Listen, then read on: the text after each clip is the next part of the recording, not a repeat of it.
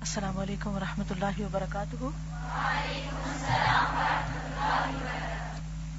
نحمد ونسلی علی رسول کریم اما بعد، فاعوذ باللہ من الشیطان الرجیم۔ بسم اللہ الرحمن الرحیم۔ رب اشرح لی صدری ویسر لی امری۔ واحلل عقدۃ من لسانی یفقهوا قولی۔ فصل 42 اولو الالباب سے خطاب، عقل والوں سے۔ معاشی کی ایک سزا یہ بھی ہے کہ عقل انسانی کو خراب کر دیتے ہیں، عقل کو بگاڑ دیتے ہیں۔ اور عقل ہی انسان کو باقی مخلوق سے ممتاز کرتی ہے۔ دو ایسے آدمیوں کا موازنہ کیجیے جو عقل مند کہے جاتے ہوں۔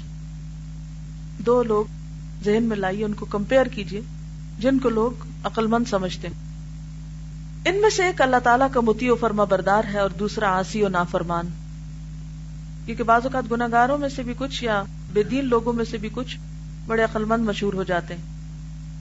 متی و فرما بردار آدمی کی عقل و خرد یقیناً وافر اور مکمل ہوگی اور اس کی فکر اور رائے صحیح اور سلجھی ہوئی ہوگی۔ اسابت رائے سے وہ زیادہ قریب ہوگا۔ یہی سبب ہے کہ قرآن حکیم کا زیادہ تر خطاب اول الباب اور اول العقل سے ہے۔ مثلاً وتقون یا اول الباب البقرہ 197 اے عقل مندو، تم مجھ سے ڈرتے رہو۔ اور فتق اللہ یا اول الباب المائدہ ون ہنڈریڈ۔ اے عقل مندو، تم اللہ سے ڈرتے رہو۔ انما یتذکر اول الالباب۔ الزمر، آیا نائن۔ نصیحت عقل مند لوگ ہی حاصل کرتے ہیں۔ قرآن حکیم میں اس قسم کی بے شمار آیتیں موجود ہیں۔ اس شخص کو کون عقل مند کہے گا جو اس ذات کی نافرمانی کرے؟ جس کے قبضے قدرت میں اس کی جان ہے۔ مثلاً آپ دیکھیے کہ اگر کسی نے آپ کے بال پکڑے ہوئے ہوں یا آپ کے پاؤں باندھ دے کوئی اور وہ آپ کو کوئی کام کرنے کو کہے، آپ کیا کریں گے؟ فوراً بات مانیں گے۔ کیوں؟ اس لیے کہ اگر آپ نافرمانی کریں گے تو آپ کو یقین ہے کہ آپ کی جان نہیں چھوٹے گی۔ تو جس رب کے ہاتھ میں ہماری جان ہے اگر ہم اس کی نافرمانی کریں گے تو جان آزاد کیسے ہوگی؟ جس کے گھر میں یہ رہتا ہے یعنی زمین پر، اور اچھی طرح جانتا ہے کہ صاحب خانہ اسے دیکھ رہا ہے، اس کی تمام حرکات اور سکنات کا وہ مشاہدہ کر رہا ہے۔ کوئی چیز اور اس کی کوئی بات اس سے مخفی نہیں۔ اور پھر یہ کہ وہ صاحب خانہ کی ناراضی پسند نہیں کرتا، اس کی نعمتوں سے مستفید ہونا چاہتا ہے۔ باوجود ان تمام باتوں کے ہما اوقات یہ وہی کام کرتا رہتا ہے جس پر اللہ کا غزب قہر اور لانت برستی رہتی ہے۔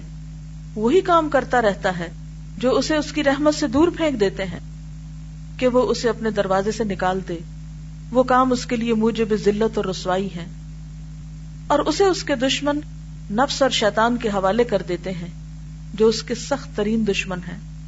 اللہ کی نگاہوں سے اسے گرا دیتے ہیں۔ اور اس کی رضامندی اور محبت سے اسے دور پھینک دیتے ہیں۔ اور حال یہ ہے کہ بندوں کی آنکھوں کی ٹھنڈک اللہ کی نزدیکی اور تقرب ہی میں ہے۔ اور اسی کے تقرب میں فوج و فلاح کی برکتیں میسر آ سکتی ہیں۔ اسی کے تقرب سے اولیاء اللہ میں اسے شمولیت نصیب ہو سکتی ہے۔ اور اللہ کا دیدار نصیب ہو سکتا ہے۔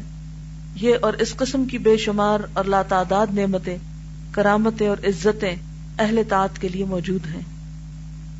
یہی وجہ کہ آپ دیکھتے ہیں کہ اگر آپ مثلاً کسی جگہ داخلہ لیتے ہیں، کسی اسکول، کالج میں، اور پھر نہ آپ انتظامیہ کی بات مانتے ہیں، نہ آپ کسی استاد کی بات مانتے ہیں، تو پھر کیا کیا جاتا ہے؟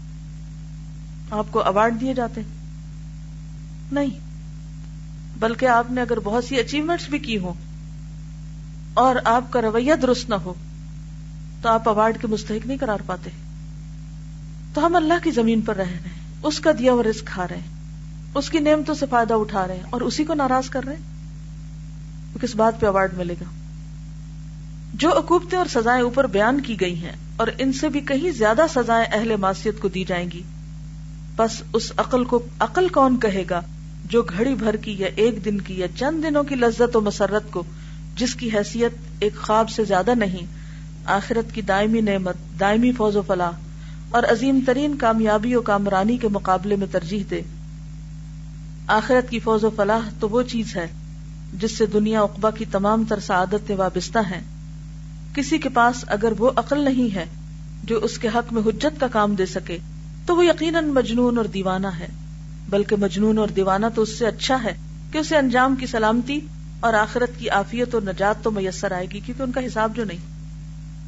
یہ تو عقل کی کوتا پر ایک حیثیت سے روشنی ڈالی گئی۔ اب عقل عائشی اور عقل معاشرتی کی کوتا پر بھی غور کیجیے یعنی زندگی میں جو ہم عقل کا استعمال کرتے ہیں، یا تعلقات میں، معاشرتی۔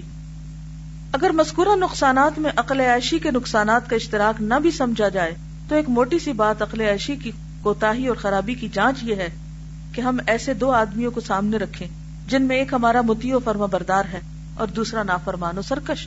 مثلا آپ کے دو بچے ہیں، ایک بات مانتا اور دوسرا نہیں مانتا۔ دو اسٹوڈینٹس ہیں، ایک بات مانتا اور دوسرا نہیں مانتا۔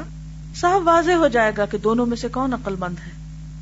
لیکن افسوس تو یہ ہے کہ کوتا عقلی کی مصیبت عام ہو چکی ہے، بلکہ درجہ جنون کو پہنچ چکی ہے۔ ظاہر ہے، الجنون فنون۔ جنون کی بہت سی قسمیں ہیں۔ فنون یعنی بہت سے اس کے حصے ہیں۔ لیکن یہ ایسا جنون ہے کہ اللہ کے مخصوص بندوں کے علاوہ ہر چھوٹا بڑا اس میں مبتلا ہے۔ یا للعجب۔ یہ کیسی عقلیں اور کیسی عقل مندیاں ہیں۔ اگر عقلیں صحیح ہوتی تو یہ بات نہایت آسانی سے سمجھ لیتی کہ حقیقی لذت و فرحت، حقیقی سرور اور خوشگوار عیش و زندگی تو وہی ہے جس میں منعم حقیقی کی رضامندیاں موجود ہوں۔ کیونکہ ہما قسم کی نعمتیں اسی کی رضامندی سے اور ہما قسم کے مسائب و علام اس کی خفگی اور ناراضگی ہی سے وابستہ ہیں۔ نعمتیں اور انعام اللہ کی اطاعت سے وابستہ ہے اور مسائب اور پریشانیاں اس کی نافرمانی سے وابستہ ہے۔ واقعہ یہ ہے کہ آنکھوں کی ٹھنڈک، تسکین قلب، سرور نفس، حیات قلب، لذت روح، لذت آگی ایش خوشگوار زندگی تو وہی ہے جس میں منع میں حقیقی رضامندیاں شامل ہوں۔ جو قیمتی اور انمول نعمتیں اسے منع میں حقیقی یعنی اللہ تعالیٰ جو حقیقت میں انعام دینے والا ہے، کی رضامندی سے حاصل ہوگی وہ اس قدر بیش بہا ہوگی کہ اگر اس کا شمع برابر یعنی ذرہ برابر بھی دنیا و مافیہ کی نعمتوں کے مقابلے میں رکھا جائے تو دنیا کی نعمتیں اس کے مقابلے میں ہیچ ہوں گی۔ کسی انسان کو اس نعمت میں سے ادنا سے ادنا، معمولی سے معمولی حصہ بھی مل جائے تو وہ دنیا و مافیہ کو بھی اس کے عوض میں منظور نہیں کر سکتا۔ کیونکہ یہ معمولی سا حصہ اس قدر قیمتی ہوگا کہ دنیا کی بڑی سے بڑی نعمت سے بھی زیادہ ہوگا۔ آخرت کی مختصر سے مختصر نعمت بھی ایسے ہوگی کہ وہ ان تمام مشقتوں اور انواع و اقسام کے ہموم اور غموم سے پاک ہوگی، جو دنیا داروں کو دنیاوی نعمتوں کی تحصیل میں برداشت کرنے پڑتے ہیں۔ آخرت کی نعمتوں کا تو یہ حال ہے کہ ابھی دو نعمتیں بلا کسی مشقت و تکلیف کے مل گئی اور دوسری دو نعمتوں کا انتظار ہے۔ اور اگر وہ بھی بلا مشقت و محنت کے حاصل ہو گئی تو اگلی کا انتظار کرو۔ بس حقیقت وہی ہے جو اللہ تعالیٰ نے بیان فرمائی ہے۔ ان تکون تلمون فانہم یعلمون کما تلمون وترجون من اللہ ما لا یرجون سورۃ النساء آیا 104 اگر تمہیں تکلیف پہنچی ہے، تو جیسے تمہیں تکلیف پہنچتی ہے، انہیں بھی تکلیف پہنچتی ہے۔ اور تمہیں اللہ سے وہ امیدیں ہیں جو انہیں نہیں۔ لا الہ الا اللہ۔ وہ آدمی کس قدر کوتا عقل اور کم سمجھ کہا جائے گا، جو موتی کو مینگنی کے وز اور مشک یعنی مس کو گوبر کے وز فروخت کر ڈالتا ہے۔ انبیاء، صدیقین شہدا اور صالحین کی رفاقت۔ کے مقابلے میں ان لوگوں کی رفاقت کو ترجیح دیتا ہے جن پر اللہ کا غضب اتر چکا ہے اور جن پر اس نے لانت بھیجی ہے اور جن کے لیے جہنم تیار کر رکھی ہے، جو بہت ہی برا مقام ہے۔ تو کیا خلاصہ ہے اس کا؟ معصیت عقل سلیم کو سلب کر لیتی ہے۔ آپ دیکھیے کہ ایک چھوٹی سی مثال سے سمجھیے۔ عقل مند آدمی کبھی بد اخلاقی سے بات نہیں کرے گا۔ کیوں؟ عقل مند آدمی غیبت نہیں کرے گا، تانے نہیں دے گا، کسی کا مزاق نہیں اڑائے گا۔ کیوں؟ وائے آپ نے دیکھو گا عقل مند اور سمجھدار لوگ ایسے کام نہیں کرتے۔ کیوں؟ شابش ویری گڈ آنسر کیونکہ انہیں پتا ہے ریسپانس میں وہی کچھ ملے گا۔ جیسا کریں گے ویسا بھریں گے۔ لہٰذا وہ اپنی عزت بچانے کے لیے، اپنے امیج کو قائم رکھنے کے لیے ایسے کسی رویے کا مظاہرہ نہیں کرے گا۔ عقل مند انسان جو ہے وہ سیلف کنٹرولڈ ہوتا ہے۔ اپنی آواز، اپنی ٹون، اپنے لہجے، اپنے رویے پر کنٹرول کر سکتا ہے۔ کیونکہ اسے پتا ہے کہ اگر وہ کسی کے ساتھ جاتی کرے گا، تو واپس وہی ملے گا اس کو۔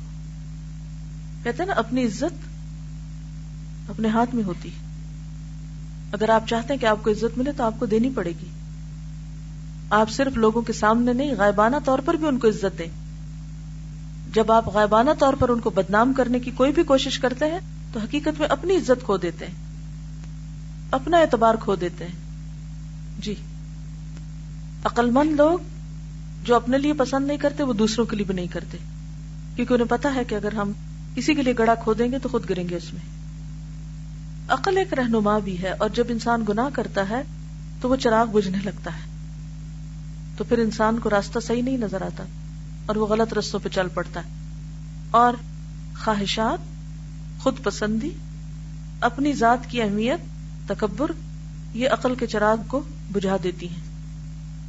اندھا بن جاتا ہے نا انسان۔ خواہشات انسان کو اندھا کر دیتی ہیں۔ لہذا پھر وہ عقل سے کام نہیں لیتا۔ غصہ عقل کو کھا جاتا ہے۔ اسی طرح دیگر خواہشات بھی۔ جی۔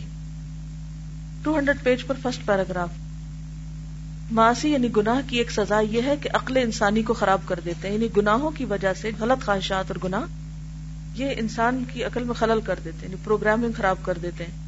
دو ایسے آدمیوں کا موازنہ کیجیے جو عقل مند کہے جاتے ہیں۔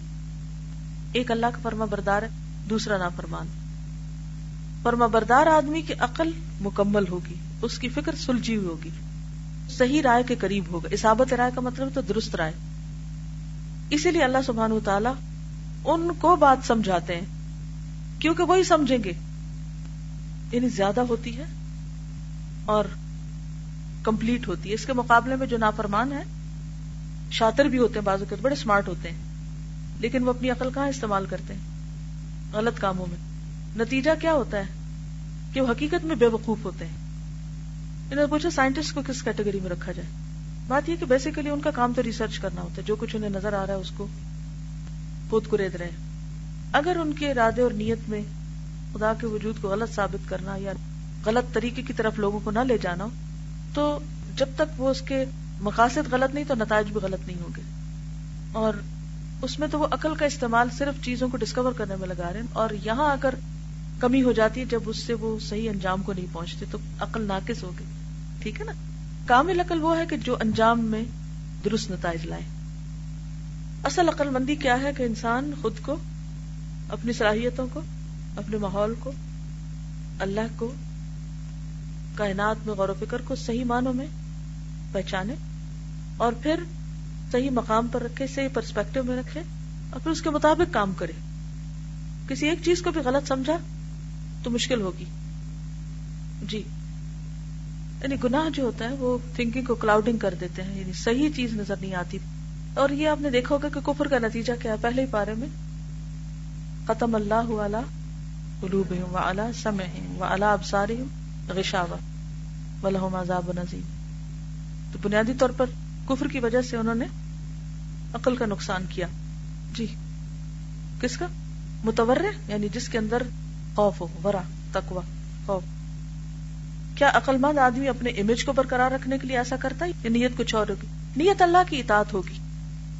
اور امیج کو برقرار رکھنا یہ ایک ذریعہ بن جاتا ہے کہ انسان کے لیے وہ ایک ڈر یا خوف بھی ہوتا ہے، جس کی وجہ سے پھر انسان غلط کاموں سے بچتا ہے۔ کسی کا سوال تھا، بعض اوقات انسان کے اندر اللہ کی عظمت بھی ہوتی ہے، وہ اللہ سے محبت بھی کرتا ہے اور حیا بھی ہوتی ہے، پھر بھی اس سے گناہ ہو جاتا ہے، ایسا کیوں ہوتا ہے؟ ایسا کہ انسان کے جو ایمان ہے نا، وہ بڑھتا اور گھٹتا رہتا ہے۔ تو جس وقت وہ مطلوبہ لیول سے ڈراپ کرتا ہے نا، تو پھر انسان اس غلط کام میں جا پڑتا ہے۔ اور یہ انسان کی ویکنیس ہوتی ہے یعنی کمزوری کی وجہ سے ہوتا ہے ایسا۔ اب یہ جو کیفیت ہے اونچی نیچی ہونے کی اور انسان سے غلط کام ہو جانے کی یا گناہ ہو جانے کی، اگر کوئی شخص عقل مند ہے اور اس کو پہچان جائے کہ غلطی ہو گئی اس سے، تو پھر وہ کیا کرتا ہے فوراً؟ کچھ پھٹ جائے تو سینے لگتا ہے، کچھ ٹوٹ جائے تو جوڑنے لگتا ہے یعنی فوراً اصلاح شروع کر دیتا ہے۔ اور یہ بھی اللہ کی بڑی رحمت ہے۔ کیونکہ کھلی کل انسان دئیفا اگر ہم غلطی نہ کریں، تو پھر کیا ہو؟ ہمارے اندر ایک بڑی غلطی جنم لے۔ وہ کون سی؟ تکبر کی۔ تو اللہ تعالیٰ کو وہ لوگ زیادہ پیارے ہیں جو گناہ کر کے معافی مانگتے اور پلٹتے۔ اس کا یہ مطلب نہیں گناہوں کا رستہ کھول جانا چاہیے۔ اس کا مطلب یہ ہے کہ انسان انسان ہونے کے ناطے اعتراف کرے کہ میں کمزور ہوں۔ اور مجھ سے ہو سکتا ہے، میں کوئی فرشتہ نہیں ہوں۔ اور بہت سے اسباب بن جاتے ہیں۔ کبھی انسان جسمانی تھکاوٹ کی وجہ سے کمزور پڑ جاتا ہے، کبھی انسان ذہنی کسی پریشانی کی وجہ سے کمزور پڑ جاتا ہے۔ کبھی انسان کوئی غلط کام کر چکتا ہے تو اس کے نتیجے میں غلط کام آ رہا ہوتا ہے۔ کئی اسباب ہوتے ہیں۔ لیکن جب تک اس کے اندر اللہ کی عظمت، حیا اور محبت ہے، وہ فوراً پلٹتا اور اصلاح کرنے لگتا ہے۔ اور پھر وہ پہلے سے بھی زیادہ اللہ کا محبوب ہو جاتا ہے۔ عقل مند جو ہے نا وہ کبیرہ گناہوں سے بہرحال بچتا ہے۔ تجتا نہیں وہ کبائر مات نکفر انکم سیاتکم جی۔ بالکل۔ جس کا ایمان جتنا زیادہ ہے اتنا ہی زیادہ عقل مند ہے۔ سبحانک اللہم و بحمدک نشہد و لا الہ الا انت، نستغفرک و نتوب الیک۔ السلام علیکم و رحمۃ اللہ وبرکاتہ۔